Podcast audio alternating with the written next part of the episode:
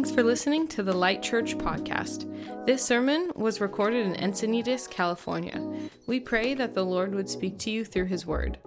For more information, you can visit our website, lightsandiego.com.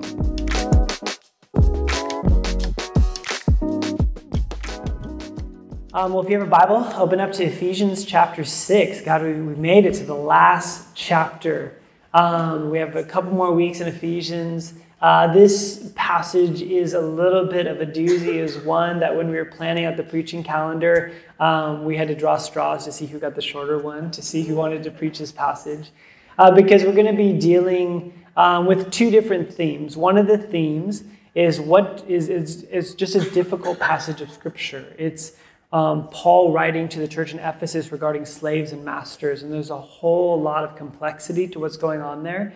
And rather than just kind of moving past it or through it or bypassing it, we wanted to take this as an opportunity just to equip you, just in general. What do you do when you come to a passage in Scripture that feels difficult or even contrary to the nature of God that you've become familiar with?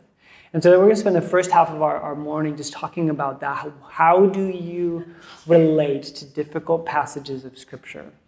And then the second theme, which is actually the first part of the Scripture, is dealing with parenting. We're going to be talking about the relationships between children and parents and what that looks like in the way of love. And so if you have a Bible, turn to Ephesians 6. We're going to read the section together, starting in verse 1. Children, obey your parents in the Lord, because this is right. Honor your father and mother, which is the first commandment with a promise, so that it may go well with you and that you may have a long life in the lands, is quoting from Exodus. Fathers, don't stir up anger in your children, but bring them up in the training and instruction of the Lord. Slaves, obey your human masters with fear and trembling in the sincerity of your heart, as you would Christ. Don't work only while being watched as people pleasers, but as slaves of Christ. Do God's will from your heart. Serve with a good attitude as to the Lord and not to people, knowing that whatever good each one does, slave or free, he will receive this back from the Lord. And masters, treat your slaves the same way without threatening them, because you know that both their master and yours is in heaven, and there is no favoritism with him. So, Heavenly Father, we just invite you here today just to come through your Holy Spirit to illuminate the Word of God. Teach us how to relate to the Scriptures, not only the ones that feel applicable, but the ones that feel difficult and complex. So we invite you here to come open up our hearts. Lord, in Jesus' name we pray. Amen. Amen. So I've been reading through the book of Genesis with my 9-year-old daughter, Vienna, at night. It was her idea, not mine. I would have probably started her in a safer book, right? But every night we're coming up against something that brings up really interesting questions. Like the other night, she's like, so why does Abraham keep telling people that his wife is his sister? Is that normal? I'm like, no, we don't. That's not good. You know, we're reading like Isaac, Abram taking Isaac up to the hill to sacrifice him, and she's like, do you think he was nervous? I'm like, yeah, I think he was probably nervous. I'm like, you sure you want to start with like Jesus? And she's like, no, I want to go from cover to cover. I'm like, all right. So we're like kind of working through it, but the conversations that I'm having with my 9-year-old, I'm realizing these are conversations that we need to be having in the church, because one of the beautiful things about the Bible is this is not a culturally manipulated book to appease a certain kind of people. It was written in a certain time and space in history, far different than ours, yet it is the Word of God. And as followers of Jesus, we hold the Word of God as that, as the revelation of who God is. But the further we get away from ancient Near Eastern culture and language, the more we find ourselves having a difficult time when it comes to certain things. And certain things not. Certain things, they make sense. But there's certain times we come across different themes, patterns, stories that we're like, I don't know what to do with that. And again, there are lectures, books that do a great job with this. I just want to spend a few minutes to give you some practical tools on what to do when you find yourself reading something that makes you emotionally feel like, I don't know what to do with this, kind of like what we just read this morning. So here's three kind of rules, and then with some kind of subpoints on how to navigate those. The first one is this: always let the clear interpret the cloudy. So if there is something clear in the Bible, let that be what interprets and kind of sets those cloudy areas of, well, I don't know what to do with that. And there's a few different kind of tools that kind of underneath that rule that will help you do that. Number one is recognizing that the Bible tells one unified redemptive story, which means there's a story arc to it. And the same way, if you were to walk into a movie theater and you were to see 5 minutes of a clip and walk out and tell your friends if that movie's good or bad, you're not giving it the essentially the reverence is needed in order to be able to give an accurate assessment of that. And so the very first thing you need to do is understand what part of the story are you in. For instance, the Old Testament is given to us partially as a gift to describe what humanity is like in terms of their inability to be faithful to God. The Old Testament, in essence, is a setup for Jesus to come in and to show us a more fulfilled way. And so, but without the Old Testament, I was even thinking about this week, John 3:16, for God so loved the world that he gave his only son. But without the Old Testament, we will be tempted to really think about the verse, well, God so loves a certain type of world. But when you read the Old Testament, you realize, like, wow, God loves that kind of world. He loves all of us in some really messy, complicated things. And so that's an important thing just to kind of have in your back pocket. A couple things that help, the reason why this is important. Number one is what's called progressive revelation, meaning when Adam and Eve showed up, God's not like, here, you know, here's who I am. And when the nation of Israel came to being, there was no sacred text. There was no scriptures. Moses started to write them. And so this is what's called progressive revelation. So God is being revealed in a sense of progressions until ultimately Jesus shows up, which is kind of our second point, Christological theology. And he says this, I am the fulfillment of the law and the prophets, meaning the Greek word there is telos, meaning all of the Old Testament has been pointing and leading up to me, and now it is revealed in fullness. It says the author of Hebrews talks about how it was God's pleasure that the fullness of God would dwell in Jesus, meaning if you want to know what God is really like, Jesus is the interpretation lens in which you read the entire Old Testament. But that's, again, you miss that if you don't understand the story of the Bible, or this idea of the revelation is being progressed. Now, the reason why it's important is that Jesus is the fulfillment, is that God is not continuing to be revealed, right? We don't get to just be like, well, I think God's more like this now, you know, like I think God's changing, like the world is changing. No, we look back to Jesus as the ultimate interpretive key to all of it. The other thing is called what's called accommodation theology, meaning God showed up in an ancient, primitive, barbaric, and violent culture and started revealing a new way. But he used people in that culture to write that. So the language and the stories are within a context very different than our Western, secularized, highly technologically industrial changed world. And so sometimes we want to impart our cultural worldview into that rather than doing the opposite and understanding what it's doing to us. And so I would just encourage you guys just to think that, okay, where are we on the story? And just a practical tool, specifically for those who've never heard of this, there's a phenomenal resource called the Bible Project. It's a website. They have really, really well done, artfully done videos that explain some of these harder concepts.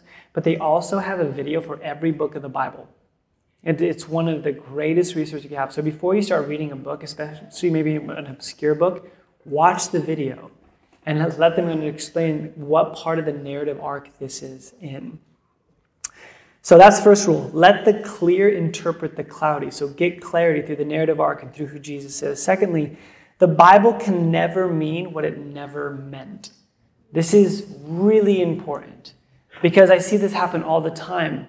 I've done this, especially when I was growing up, is you read the Bible for you and you ask a question like, man, how did that speak to you? Or like, what did that, and that's not a bad question. But the inference there is that the Bible is like just, it's speaking to me in my own current context. But the reality is the Bible can never mean what it never originally meant. So we actually have to do the hard work of just asking ourselves the question, What did the Bible originally mean when it was written and when it was received by its hearers? And when we do that, then we get to ask the question, well, what does that mean for me? 2,000, 3,000 years later in a different culture. And so here's some different ways you can get that sense of what did it actually mean. Number one is authorial intent, meaning not only is this God-breathed, it's divine, it was written by human beings. So get to know the author. What were they like? What was their bent? What was the reason, their intention in writing this book? Sometimes they literally say it at the beginning. And so read it through that lens. Secondly, understand that there is an audience that they're writing to. There is an occasion that they're writing for. And those two things are massive. If you've sat in Light Church for a while, you know we spend time talking about that. Who wrote this? Who did they write this to? And what was the occasion for their writing? And again, that, and we'll actually talk about that here today, that shines a lot of light on what was the original intent of the scripture. Next, this is one of my favorites, historical context and cultural context. Can you imagine someone 100 years from now finding a time capsule of 10, 15 years ago, right? With your Gigapet and your BlackBerry and things like that. And you're talking about your BlackBerry and like, man, these guys really liked fruit back then, you know? Like, there's a historical, and this is what I love about the Christian faith, is it's grounded in history. Archaeology of the 35,000 archaeological finds all support the historical accuracy of this book. But that also means this takes place and unfolds in this unique historical and cultural context. Again, we'll talk about that a little bit today when we get to Ephesians. But that largely, it's almost like it goes from black and white to color. Understanding that. The other thing which is really fun, this is where it starts getting really nerdy, is the literary structure. Not just what they wrote, but how they wrote it is so incredible. You guys, the biblical authors were not dumb. Not only were they inspired by the Holy Spirit, they're brilliant writers. And just one thing just to have in your back pocket, normally in our Western society, we write something and the main point is at the end. For Jewish writing, oftentimes the main point is in the middle of the book, in the middle of the paragraph. And so when you read that, it changes. There's a whole sermon that Peter gives that the whole point of the sermon is in the very middle, and then it moves outwards in these parallel themes outwards. And so just knowing that the structure of the book actually tells a story. And then lastly is the original language. And also, you don't have to be like a Hebrew scholar or a Greek scholar. I'm not. To actually have just the tools, just to do simple word studies. Okay, what was this? What does this word actually mean? Easiest way to do it is if you can read the verse or the chapter in different translations. If you ever see a word translated in a bunch of different ways, that's your clue that you should actually do a word study on it. Most words that are interpreted the same way in different translations, meaning it probably just means what you mean. You don't have to do a Greek word study on it or Hebrew word study on it. But when you get to a word that like it's translated 5 different ways, that's a clue for you to be like, oh, we probably have a hard time translating this into English. So we should pay close attention to how to approach this specific word. And so all of those things going together, you begin to start saying, okay, the Bible meant this originally, so this is our best attempt to figure that out, and then we can say, okay, how does this mean? What does this mean for me? Then the last thing is just biblical clarity over cultural compliance. And so here's what I see all the time. You might be here like, well, who has time for this? And I think that most of the culture would agree, which has led to a few different things. Number one is we don't have the time or don't want to give the time to it, and so we just let the Bible say whatever we want it to say. And so this leads to either really strong deconstructionist tendencies of like, see, the Bible says this, this, and that, but no one even takes the time to actually understand, well, what's it actually trying to say? Or people who are trying to hold faithful to the Bible try and like bend it, or they bend their theology to make it fit into a Western progressive secular society. Or what we read today, which is so heartbreaking, is there has been people who've taken scriptures and they've used those scriptures to oppress people, to dehumanize people, and to actually go against the Imago Dei, which is at the very beginning of the story arc of scripture, because of their unwillingness to do this work. J.I. Packer says, bad theology hurts people. It matters. It matters. What did the Bible, what was it actually trying to say? And when we don't give it the reverence that it deserves to do that, we get into some dangerous waters. Now, with all that said, like I said, the solution here isn't education, right? It's not, that can be part of it. But I would say the key here is humility. When you find something in Scripture that feels just like off-putting, don't let that make you run or come to quick conclusions. Be willing to like pick up the phone, look some things up, open a trusted commentary, just do a little bit of work so that you are drawn into the mystery and the wonder of the Word of God, and instead of what often is interpreted that it's like it's too removed, or it's too dangerous for us, because that's not the case. And my hope is that we'll take some of these tools we learned today and let's apply them to this difficult passage in Ephesians 6, which is talking about slaves and masters. What is that? Is Paul condoning that? Is this not a big deal for Paul? What do we do with that? So I wanted to just kind of shine some light on what exactly is happening here. Number one is just some cultural and historical context here. If you remember a couple weeks ago when we talked on marriage, at this point in the letter, Paul is starting to riff on what Aristotle wrote 400 years before this called household codes. And Aristotle's thesis was this: the house should look like Roman government. And so Aristotle, at his time, the Greek government. So he took these codes that kind of defined the government that was kind of honoring the emperor, and then he kind of broke them down to the household that would then benefit the patriarch of that. And I think we should have a picture of what kind of this breakdown looked like for Aristotle. So for Aristotle, at the very top of the household was the patriarch. It was the oldest male of the house. And then in his writing, he talks about that the patriarch is the husband, the father, and the master. And then he gives the patriarch instructions on how to deal with his subordinates, the wife, the child, and the slave. Again, this is not Bible, this is Aristotle. This was widely adopted not only by Greek, but even after Rome took over. It's why it's called Greco-Roman, and this was continued to be assumed within culture. Now Paul's talking about this radical idea calling the way of love, and then he starts saying this is how this practically looks like in a world that looks like this. And so Paul starts addressing husbands and wives, fathers and children, slaves and masters. But what he does here, and again, we'll miss it if we just read it too quickly, is quite brilliant, subversive, and radical in terms of what's happening in the ancient culture here. So let me kind of walk through, specifically when it comes to slaves and masters, what's happening here. Number one, I want to start with this.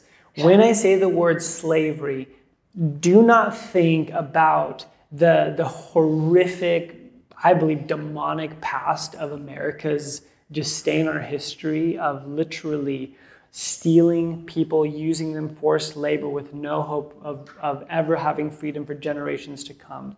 It is one of the most beautiful things that have happened in the past 50 years is how Dr. Martin Luther King was able to kind of lead this thing. Hey, even though this institutionally changed, we're not done yet. And so when we think of slavery, when we hear that word in our context as Americans, we're like, how is this even in the Bible?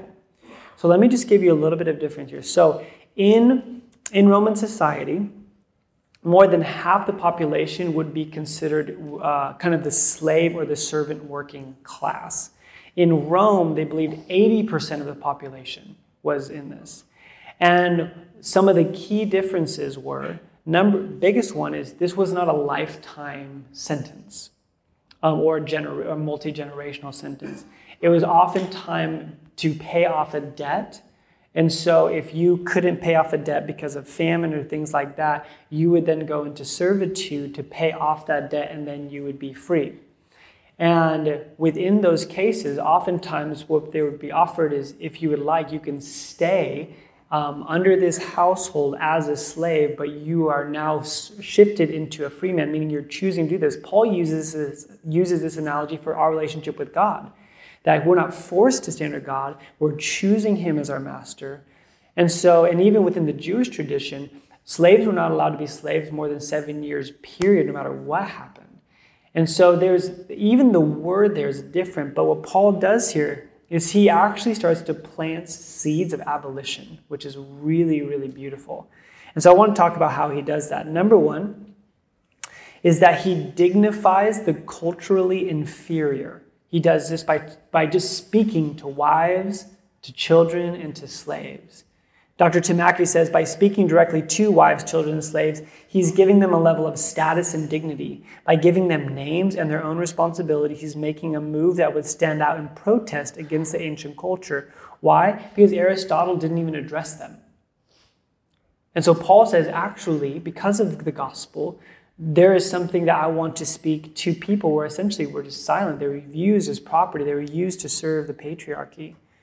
Secondly, is not only does he dignify the culturally inferior, he humbles the culturally superior.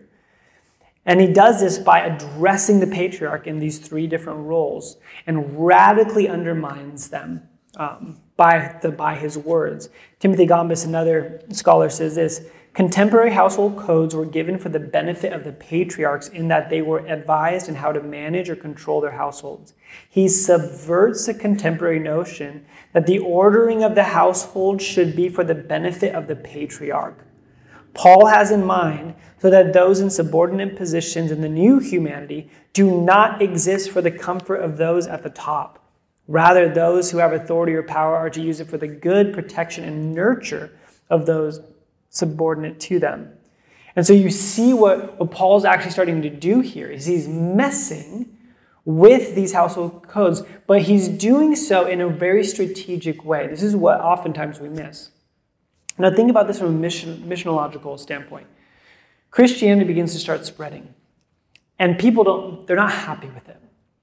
They're not happy with it. This is in a society where there's tons of gods and goddesses. Why is Christianity the cause of such persecution? And it was because its ideas about women, about slaves, were so revolutionary, about the poor, that people felt it a threat to the very Roman way of life. And so what Paul's doing here is rather than attacking the system or attacking it from a systemic point, he says, let's do it from the inside. Meaning, within the system that's here, we have work to do. He's not condoning the system, but what he's saying is, as it exists, let's go about it in such a way that will bring about essentially the undoing of it. And that's exactly what history tells us happened. Wherever the gospel went first, the message of it, in a number of years afterwards, some of these broken systems began to crumble. We saw this with William Wilberforce. We saw this with Dr. Martin Luther King Jr., that when people partner with the gospel, it eventually leads to these overdoses, these really broken systems. You almost think about, you know, when you're on an airplane and like they have like the video where they're like, okay, if, you know, loss of cabin pressure, put on your own face mask, oxygen mask first, and then put it on your children.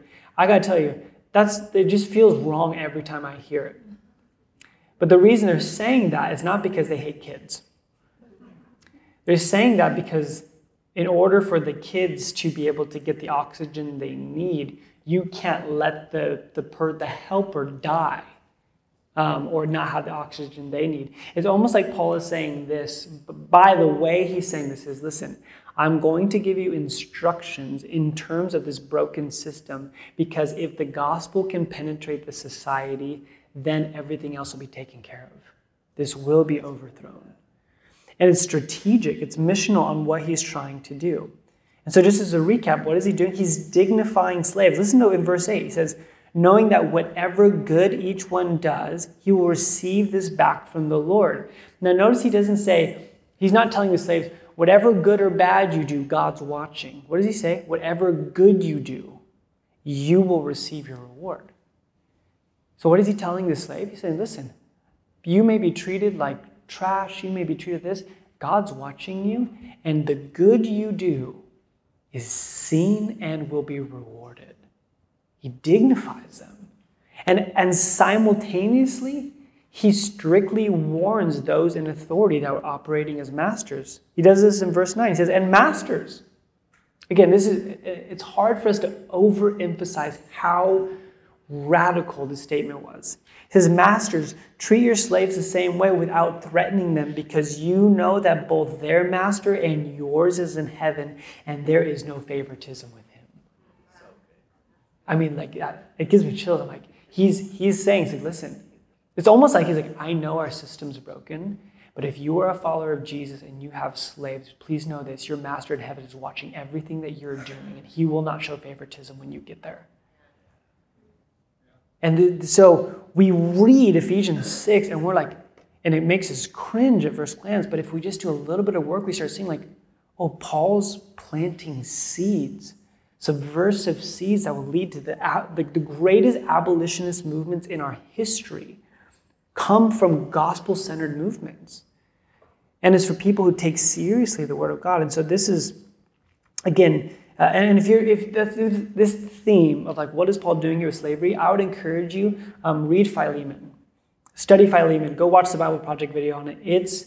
It's brilliant how Paul sees, he's like, and he tells in Galatians, like, there's no more slave or free in Christ. This is already gone. The minute Jesus rose from the dead, this system doesn't work anymore. Hierarchy is gone. But what he does with Philemon, if you want to go study, it's the shortest book, it's one of the shortest letters that we have. It's addressing a runaway slave and his master and how he like masterfully goes about it, says, hey, you need to treat this guy not how you would treat away a runaway slave, because if you do, God's watching. I mean, it's crazy what Paul's doing here. And again, this leads to some of the most amazing movements in history. So I just wanted to kind of leave you with that as a little bit of an exercise. Say, okay, there's nothing that we will run across in Scripture that we cannot leave feeling compelled by and refreshed by if we're willing to do the work of reverence and humility and study around it. So that's kind of our first half. Second half, I want to move into that first section of talking about children and parents. So this isn't that much easier, because children and parents provides its own kind of some uncharted waters, but they're not culturally, they're personal. When you start talking about parents and kids, immediately I realize there's people in the room, they're just like, man, this is an area of guilt for me. I feel like I haven't done a good job with this, or I've tried to do the best that I could and my kids have walked away from the Lord. And so when you talk about parenting, this is an incredibly sensitive issue, maybe not culturally, but personally it very much is. Also, it's hard to teach on, because this is not something I feel like I'm like a master at, right? I'm like, I don't know who is. I always wonder, people who write parenting books. I'm like, really? Because I'm just constantly being like confronted with my own humanity and my own sense of like, okay, like I gotta go back to the drawing board. I gotta grow again. And so my hope is that we glean from this. We all approach this with humility, but also I know that there's people in the room that don't have kids, and you might be like, can I leave now? Like, can I go get brunch? And like, you could, but I'd love for you to stay. And the reason I would love for you to stay is because this has implications for us as a church. We're called a family. There are dozens of children just behind you guys that are being shepherded and cared for that really, really matter. And so learning some of these principles will actually overflow and just to the culture of what God's building through Light Church. And so, with that, I want to read again the first 4 verses, and then I want us to kind of glean from some of what Paul is instructing the church. Children, obey your parents in the Lord, because this is right. Honor your father and mother, which is the first command with a promise, so that it may go well with you and that you may have a long life in the land. Fathers, don't stir up anger in your children, but bring them up in the training and the instruction of the Lord. Dietrich Bonhoeffer says, it is from God that parents receive their children, and it is to God that they in turn ought to lead them. So a quick word on children and a quick word on parents. Children are being asked to obey and to honor. Parents are being asked to not stir up anger. I'm going to call this emotional shepherding. And then they are called to train and instruct them in the way of Jesus, which I'm calling intentional discipleship. So first for kids, Some of you guys want to go get your kids and have them sit in for this part, right? Just let them hear obedience and honor. Obedience, again, is a Greek word that just translates quite nicely. It means you obey. You do what you're being told. Obedience, teaching children obedience has incredible benefits, not only for the peace in your own household, but because our hope is that when we train our children to obey, that will then filter into their ability to obey God someday. It's why obedience matters more than them just being safe or not running into the street or not touching the stove. The obedience that we're instructing them is, please learn to obey my voice so it'll be easier for you to obey God's voice. So obedience is incredibly important. In our house, we have this phrase that when our kids are not obeying, we lean in and we talk to them, say, how do we obey in this house? And they say, right away, all the way, with a happy heart. And the happy heart thing is normally with gritted teeth, you know? So we're working on that.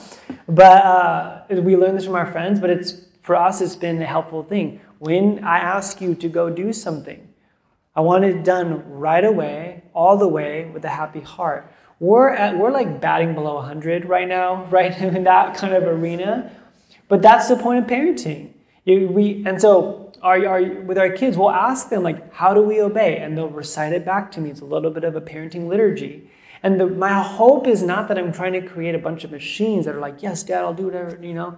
That'd be great. But my hope is that when their Heavenly Father speaks to them, they'll do it right away. They'll do it all the way, and they'll do it with a happy heart.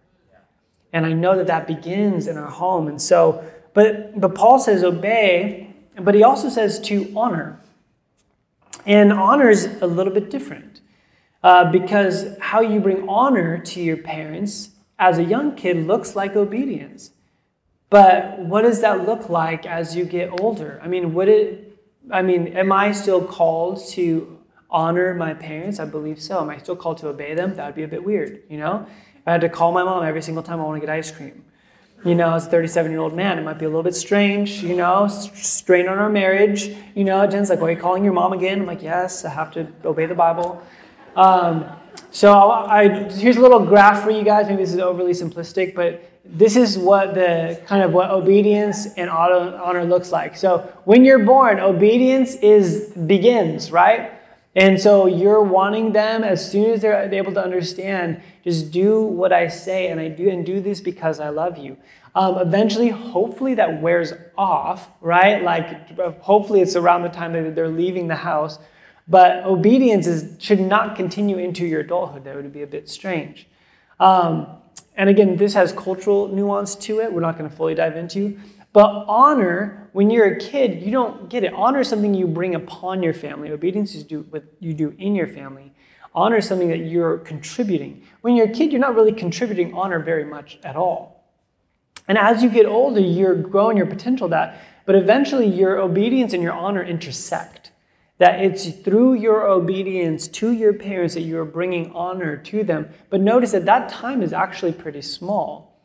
And then, although your honor is continuing to increase, and I'm thinking about my mom who's caretaking for her mom right now, and that is an act of honor. It's an act of caring, and that's the trajectory we should move.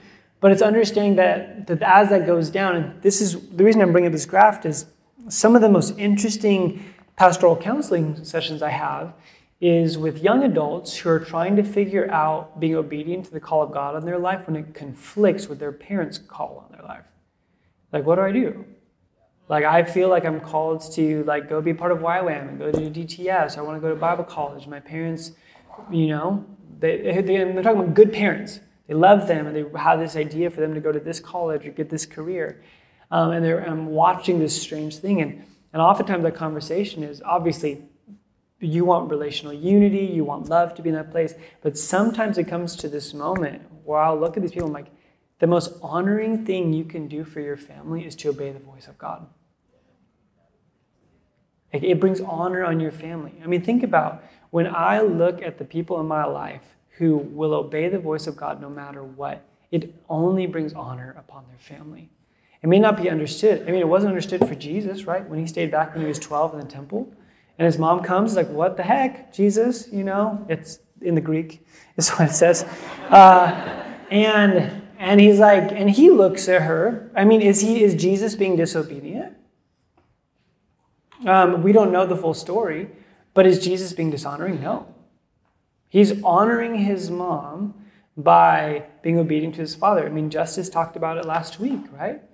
With his mom and his brother coming and saying, like, he's out of his mind. It would be wrong for him to obey at that moment. And at that moment, he realized the greatest honor he could ever give his mother or his brothers, who we know didn't believe him to be the Messiah, was to simply obey his father. And so for us, this looks like monitoring, like if you're young or you're around children, understanding like you want them to increase in honor, but you want obedience to be increasing towards the Lord. Because not only did their things change, our parenting roles change. So this is different parenting roles based on children's age. This is kind of an adaptation from Andy Stanley.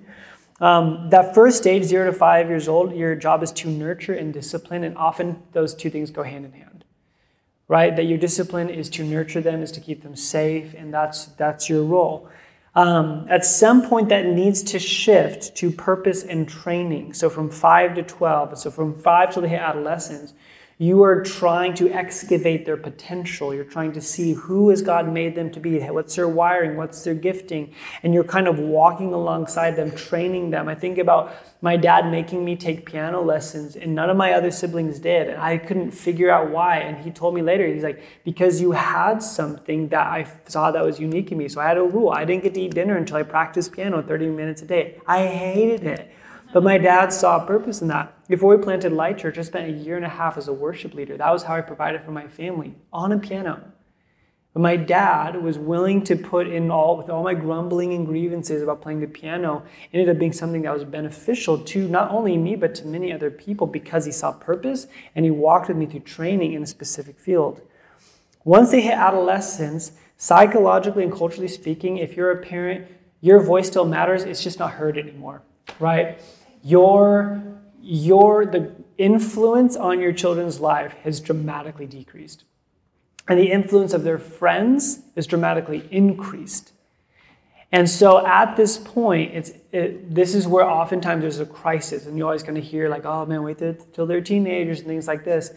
Because I think that we assume that we get to continue to stay in the same role as parents. But I think if you shift it and understanding your role is listening and coaching, and your kids know that, like, hey, I'm not going anywhere. Don't lose proximity yet. If anything, get closer than ever. But listen, what's going on? Get to know what is the influence that they're getting from their friends. Coach them through that. My Zoe, who's not in the room, she's going to be a sophomore. And we have these conversations all the time of like, what movies are we letting her watch? What friends are we letting her hang out with? And we're not trying to control her, because we know in 3 years she's off on her own. But we're trying to listen. What's going on? What are you hearing? How are you processing that? We're coaching her through that, because the goal in a very short window, she's going to be needing to make decisions on her own. And so our role needs to shift as parents.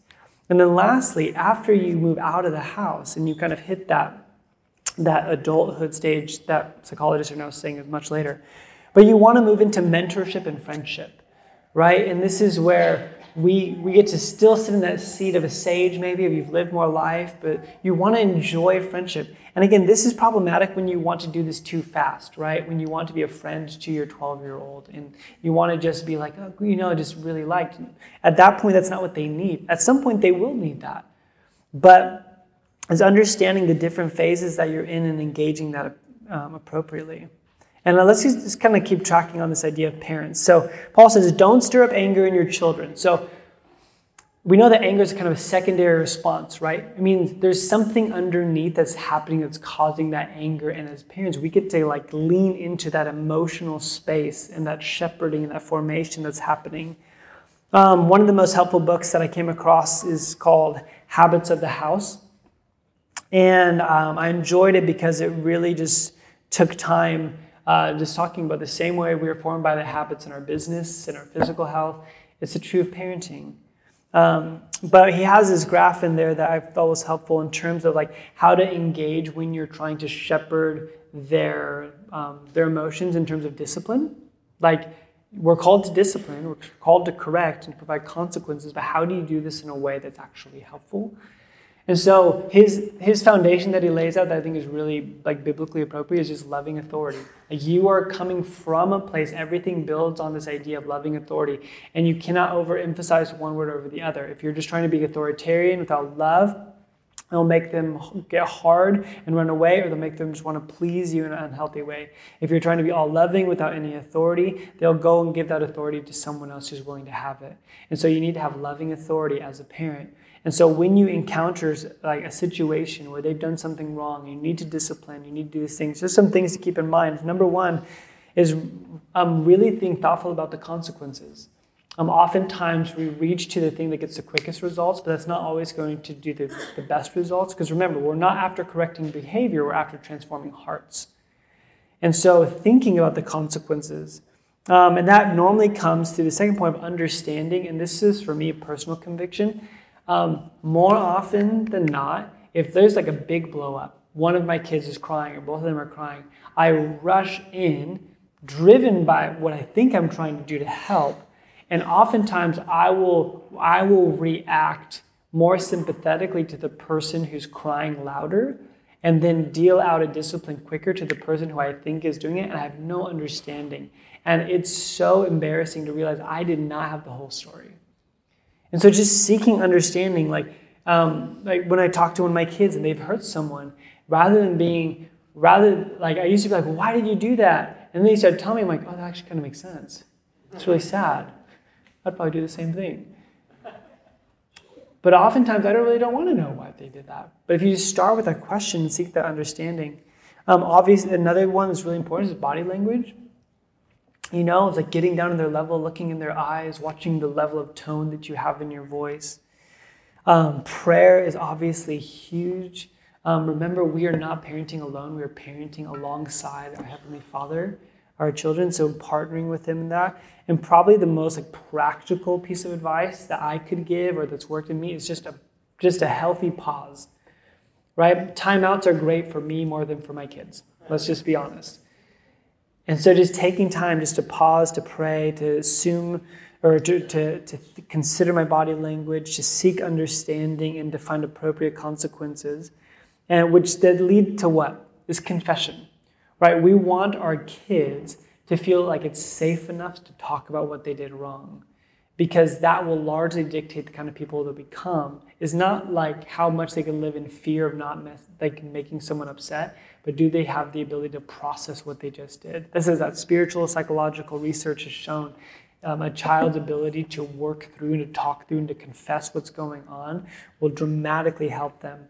But remember, all of this is leading towards people of reconciliation. And so it's in the confession to God and to each other that we're trying to cultivate that within our kids. And which kind of leads us to our last point this morning, is that the instruction that Paul gives them to fathers, to parents, he says to train and to instruct them in the way of Jesus. And that has language of practice and discipline and habits. And again, Justin Early says this, to steward the habits of your family is to steward the hearts of your family. Your heart follows your habits. And so being intentional with that. The kind of within the Christian tradition, this is called a rule of life. So it's agreed upon set of practices or rhythms that a body or a family agrees to kind of sets up habits that open up your heart to the love of God. This in the early church became known popularly as a school of love, which I just thought is a great phrase of what the family should be, right? It's a school of love. We're teaching how to love. And so this summer when we the kids got out of school and they're around us a lot more and we're running around and there's less structure, there's less habits, we just made it very clear as we started implementing a few different things. We just called it the summer of love. And so our kids just like got a hold of that and they like love it. It's like almost every other day just bring it up like, remember guys, summer of love. And I'm like, that's right guys, that's right. Someone starts getting a little squirrely or like hasn't eaten, things like that. I'm like, oh, summer of love. But watching our kids lean into it has been really, really beautiful and beneficial. And then the reason why this is important is that without intention, we can actually enter into some dangerous water. So just two things we want to be watchful of is we want to be careful, number one, of sacrificing the well-being of our children for the purpose and the success of something else. And this is, again, very prevalent in our culture. Like we choose other things that our priorities are important. And they sometimes correlate to the well-being of our children. But it's remembering that it is our intentionality around our children that's so important. I love what Andy Stanley said. He says, the most important thing you will do in your life may not be something you do, but someone you raise. And so it's just taking on this sense of, okay, Lord, I want to be careful of this. I love what Tim Keller says. He says, we may not actually burn incense to Artemis, but when money and career are raised to cosmic proportions, we perform a kind of child sacrifice, neglecting family and community to achieve a higher place in business and gain more wealth and prestige. And my friends, the reality is the other end of the pendulum is really prevalent too, where we sacrifice our kids by idolizing them. We make them our own little mini lords that we worship. Now, here's what I will say. I've heard pastors say, like, you need to be careful, like, how much you affirm them, how much you love them. And I'm being filmed, so I can't say the word I want to say right now. Listen, you can't, like, love your kids too much. Don't be like, I wonder if I'm, like, being, like, too nurturing. Like, no. Like, love them. Get them close. Encourage the heck out of them. But if your loving and nurture of them is to produce something in them that will benefit you, and you are turning them into some sort of functional savior, it happens all the time. We need that kid to become someone, to do something, to fulfill a need because you didn't get that other places, or maybe even your spouse doesn't provide that, so your kid provides that for you. It's unfair to the child because they were never meant to carry that burden.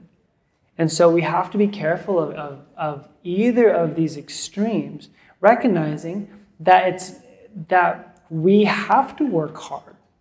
And our children don't need all of our time. They need to see us working hard. That's one way that we form them. And at the same time, we need to dote on our kids and be their biggest cheerleaders and encourage them, but just making sure that we don't find ourselves in the extremes of those things. And so what do? We become people who form and bless our children. And so I just want to read the words of Jesus here because he just does this so well. And the reason I want to read the words of Jesus is not only because it's a good model, is because it shows us what it looks like to do it even for children who are not in your nuclear family. This is our role as followers of Jesus. This is how we should treat children, whether it's our own or those around us. Mark 10, verse 13 says, people were bringing little children to Jesus for him to place his hands on them, but the disciples rebuked them. When Jesus saw this, he was indignant, which is a Greek word that means he's furious. He said to them, let the little children come to me and do not hinder them, for the kingdom of God belongs to such as these. Truly I tell you, anyone who will not receive the kingdom of God like a little child will never enter it. And he took the children in his arms, placed his hands on them, and blessed them. This is such a beautiful picture of again, remember that graph, the patriarchy, right? All children were a way to serve someone in higher authority. And so here's this rabbi, influential, crowds coming to see him. What do his disciples do? They shoo away the children. They rebuke the parents. And Jesus gets furious. And he does a couple of things. He says, number one, you all need to become like them if you really want the kingdom of God. Guys, this is such a powerful and compelling thing of why we bring up children's ministry all the time. This is not in my notes. But we need people to shepherd kids. But can I tell you, we need our kids to shepherd you. You will, according to Jesus, learn more about the kingdom of God by spending an hour with them than you will be sitting listening to this teaching. They'll show you what the kingdom of God is like. And they need you to be like Jesus, agents of blessing upon them, formation for them. And so again, whether it's in our children's ministry, your own kids, in your neighborhood, be around children not only for how you can bless and encourage them, because you have something to learn from them according to Jesus. And then in this moment that his disciples are so uptight, like, this isn't how it's supposed to be, Jesus draws them in closer because he embraces them and blesses them. I felt personally convicted about this this week. I had a really long day. I forget which day it was. But a lot of sermon prep and some tough meetings, and we went into the evening, and then we got home and we're on the phone and walking with someone going through like a really hard time. It was a really meaningful and important conversation. And all the while, I'm like watching my clock. This is my personality. I'm like, like we're like past bedtime. It's getting late. And then all of a sudden, it's getting really late. And I'm starting to like, that thing in me is kind of building up. Like, I gotta get the kids like brush their teeth and like get pajamas on, but I can't leave this conversation. And then I'm starting to hear the kids like knock on our door, and I'm like, okay, just a minute. And they're like, okay, we have something to show you. And I'm like, what does that mean? And so the phone call ends, and at this point, I mean, it's like, it's late, like 9:30, 10 o'clock at night. And I'm like, all of our kids are up. And we go out there, and Augustine has like a stool, and he's like standing there like this, and he's like, "Do you have your tickets?" I'm like, "For what?" and he's like, "What's your name?" I'm like, "Benji." He's like, "What's your last name?" I'm like, "Horning." He like gives me a ticket, gives one to Jen. He's like, "Right this way, please." And he walks us around the corner, and there's like streamers all over our kitchen and stuff like that, and they're like, "It's family game night." And there's like snacks and bowls, and there's cards and things like that. There's music playing. And they're just like, look at what we did. I gotta be honest, I was like, it's so late. Like, and I was in this conflicted moment. I'm like, what do I do? Like, you should be brushed, you should be asleep, and I should be asleep, and like, you should be getting pajamas on or something like that. And but it's one of those moments where like, I just felt like I had this opportunity. I could be like the disciples or like Jesus in this moment. And so Jen and I just looked at her like, all right, we're going to lean into it. And just for like the next, like forever how long, we just like ate sugar and played games and played live music and stayed up way too late, which we paid for the next day. But it was so good of just this moment of like this, again, brushing teeth and bedtimes, they're like super important, right? These are from the habits. But there's this moment where at my best, I will be an agent of blessing and formation for my children. And what that looks like is my presence. It looks like my attention, my phone turned off in a way, laughing together, letting them know that I see value in them and not just utility. I see who they are now, not just who they're going to become someday. And I think that when we, as followers of Jesus, lean into that, it becomes a beautiful expression of what the way of love looks like in terms of the family. I'm going to invite Taylor to come up and play some music behind me. I just want to end with just a moment of prayer. I was, like I said, like even teaching this for me was like, I had to kind of wrestle through some of my own stuff, some convictions I felt the Holy Spirit putting in my heart. But I just wanted to say there's a big difference between conviction and condemnation. The enemy will use condemnation to give you a weight that makes you feel like the only way out of this is to beat yourself up. Conviction is a liberating feeling that invites you into life, invites you into freedom. And that's my hope, and is to understand and do that. But here's how that happens. Is how we're going to conclude our morning. The only way we will parent like our Heavenly Father is to be parented by our Heavenly Father. And my prayer for you this week, more than you like buying a book or building a chore chart or like getting more intentional, my prayer for you this week is for you to pay attention how the Heavenly Father parents you. And let that form how you parent your children. And so I was coming across some research this week that neurologists say that the human brain is hardwired. When you're born, you can't see much, but you're looking for someone looking back at you. This is our most primal instinct as a newborn baby, is to look at someone looking back at us. And as I read that, I just felt like for our moment this morning is we need that. We need to find ourselves looking at our Heavenly Father, looking back at us in love. Which is why, going back to our very first point, we can't just be like, it's too complicated. It's, oh, we don't need it. Like, we need this. Why? Because it's one of the tools God gives us, just to look at God looking back at us in love. And so I'm going to invite you to stand to your feet. We're just going to just do a quick prayer exercise, and then we'll be dismissed.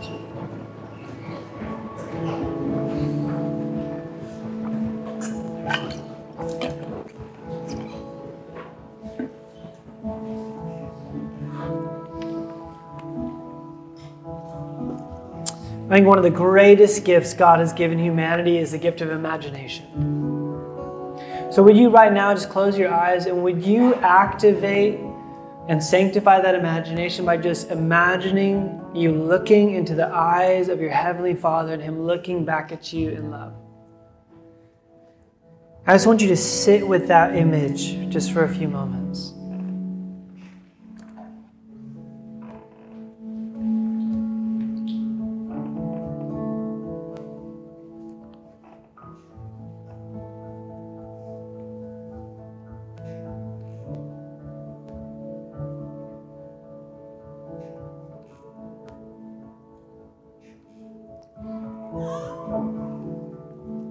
For some of you, it's maybe for the first time in a long time, you sensing God noticing you with a level of care and nurture. I get a sense that for some of you, it may look like the Heavenly Father looking at your tired eyes and just saying, well done. I know how tired you are. I know you're doing the best that you can. Keep going.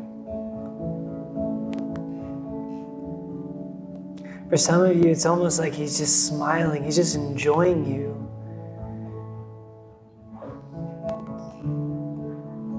For some, it may be even a look of concern. Not of anger, but of desire. Saying, I want you to experience the abundant life of Christ. Follow me. Walk with me. Whatever that is, would you just continue to focus on that? Maybe use this as a prayer exercise each morning. Let's just pray. Heavenly Father, we thank you that we have the privilege of being parented by you. And the reality is, so do our children. Lord, thank you that my 4 kids are loved and parented by you in a more profound way than I ever will. So would you help the children in our care, in this church, in our neighborhoods, find themselves in environments that continue to not open themselves up to how great we are, but to how amazing you are as our Heavenly Father. Lord, we love you. Thank you for the gift of your word. Thank you for the gift of your Spirit. Would you continue to draw us back to who you are? We love you so much. In Jesus' name, amen. Thanks for listening to the Light Church podcast. This sermon was recorded in Encinitas, California. We pray that the Lord would speak to you through His Word. For more information, you can visit our website, lightsandiego.com.